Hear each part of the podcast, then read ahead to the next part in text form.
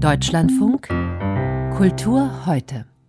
Aber zuerst zur dritten Ausgabe des Klangkunstfestivals Sonambiente in Berlin. Der Reiz dieser Stadt besteht ja nicht zuletzt darin, dass sich Künstlerinnen und Künstler hochoffiziell gefördert an den abgelegtesten Orten tummeln dürfen.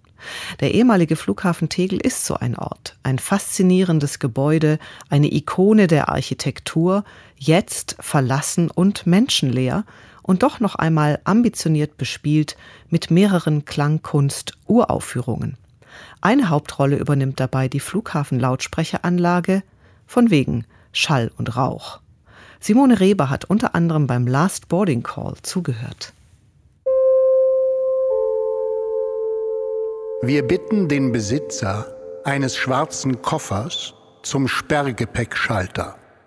Die Gepäckbänder stehen still, die Schalter sind verlassen, die Anzeigetafeln schwarz. Die sechseckige Halle des Terminal A in Berlin-Tegel ist fast menschenleer. Nur die Stimme von Blixer Bargeld tönt aus der Lautsprecheranlage. Hexagon hat der Frontmann der Berliner Band Einstürzende Neubauten seine Collage mit absurden Durchsagen genannt, die er für das Klangkunstfestival Sonnenambiente im ehemaligen Flughafen Tegel eingesprochen hat. Der Check-in für den Utopos-Flug UP00 nach Nirgendheim findet nun am Gate A1 statt. Neun Jahre haben Georg Wegwert, Florian Wachinger und Matthias Osterwohlt auf diesen Moment hingearbeitet. So lange verzögerte sich der Umzug des Berliner Flughafens. Jetzt bietet das Klangkunstfestival die letzte Gelegenheit, von Tegel Abschied zu nehmen. Für Matthias Osterwohlt, den künstlerischen Leiter von Sonambiente, war der Flughafen selbst mit all seinen Geräuschen ein gesellschaftliches Klangkunstwerk. Die Lehre jetzt findet er schockierend.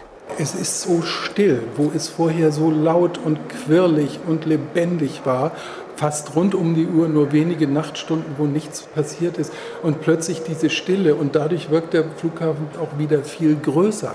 Er ist ja eigentlich sehr kompakt gebaut und plötzlich sieht man die Dimensionen.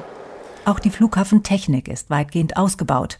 Nur die Lautsprecheranlage funktioniert noch und wird nun für die Klangkunst eingesetzt. Ihre Zentrale befindet sich hinter einer Metalltür im dunklen Keller. Drinnen graue Computerschränke und ein Pin-Up-Girl an der Wand. Das ist der sogenannte ELA-Raum, die Schaltzentrale für die Durchsageanlage des Flughafen Berlin-Tegel.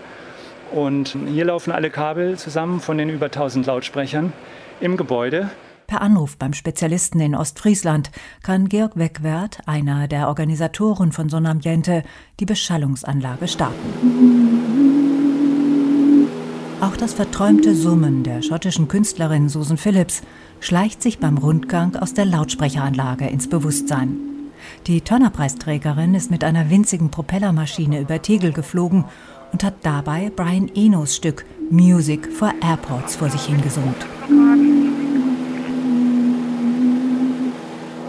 Well, the humming it brings you more into yourself. Beim Summen konzentriere ich mich mehr auf mich selbst. Ich bin dann in meinem eigenen Raum und gleichzeitig schaue ich auf die Landschaft, die Wolken. Ich fange an zu träumen. Dieses kleine Flugzeug bietet noch mal eine ganz andere Erfahrung. Man wird sich des Fliegens viel stärker bewusst. Man schwebt über den Wolken. Man sieht viel mehr am Boden. Am Anfang war ich nervös, aber das Summen macht mich ruhig. Some nerves, the humming, you know, does make you calm.